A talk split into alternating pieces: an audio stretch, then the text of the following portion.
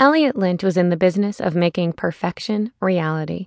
From the high end wedding she organized to the chocolate chip cookies she baked for her father once a month, she specialized in excellence. For 30 years, longer than she'd been alive, planning one of a kind weddings for Charleston's elite had been a profitable venture for engagements. And once she located the company's financial documents, Elliot would be able to see firsthand just how profitable. With her father months away from announcing his retirement, it was time she familiarized herself with every detail of the family's business. Finding the company's financial records was proving to be a chore.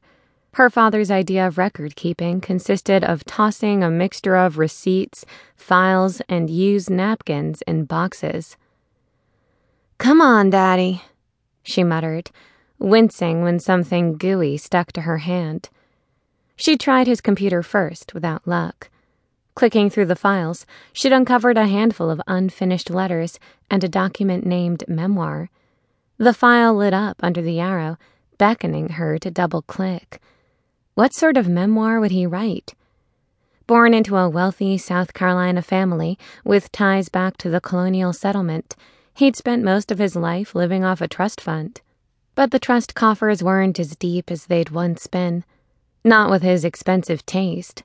These days, most of his money went towards stocking a wine cellar and upgrading his luxury car every year. His only great adventure had been taking her mother on a month long honeymoon through Europe back in the 80s. After, they'd settled into family life and started a tame and tasteful wedding planning business.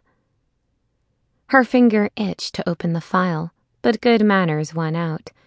She switched off the computer and turned her attention to the rest of the desk. Her eyelid twitched. Starting at the top, she flipped over a blank sheet of paper and found a Chinese takeout menu. If the man refused to embrace the digital era, at least he should have the decency to use real folders. Her cell phone rang. Distracted by the reasonably priced moo shu pork and the rumbling in her stomach, she answered the phone. Engagements, Elliot speaking. I'm in trouble and you're my only hope. Perching the phone between her ear and shoulder to keep her hands free so she could continue sifting through the papers, Elliot waited for her cousin, Marissa, to continue. My TV show concept was greenlit, and we've been asked to shoot a full first season. Congratulations, Elliot answered without dropping a beat. Which one? It's the one about wedding planners. Which one? Elliot repeated. When Marissa had brainstormed possibilities for her small production company's next reality program, she'd come up with at least half a dozen ideas surrounding wedding planners. Elliot hoped the network hadn't gone with the one that pit a bunch of wedding planners against each other to land a date with a handsome millionaire. It seemed too desperate and degrading. It's the one that follows four wedding planners from across the country to document the ups and downs of the business for a summer, Marissa said. Elliot released a breath of relief on behalf of planners everywhere. I remember that concept. She'd given her cousin a little background on the wedding industry to develop the pitch. Do you need more information on the latest trends? Actually, yes, but that's not all. Marissa paused and Elliot stopped sorting while she waited for her cousin to ask for another favor. It didn't take long.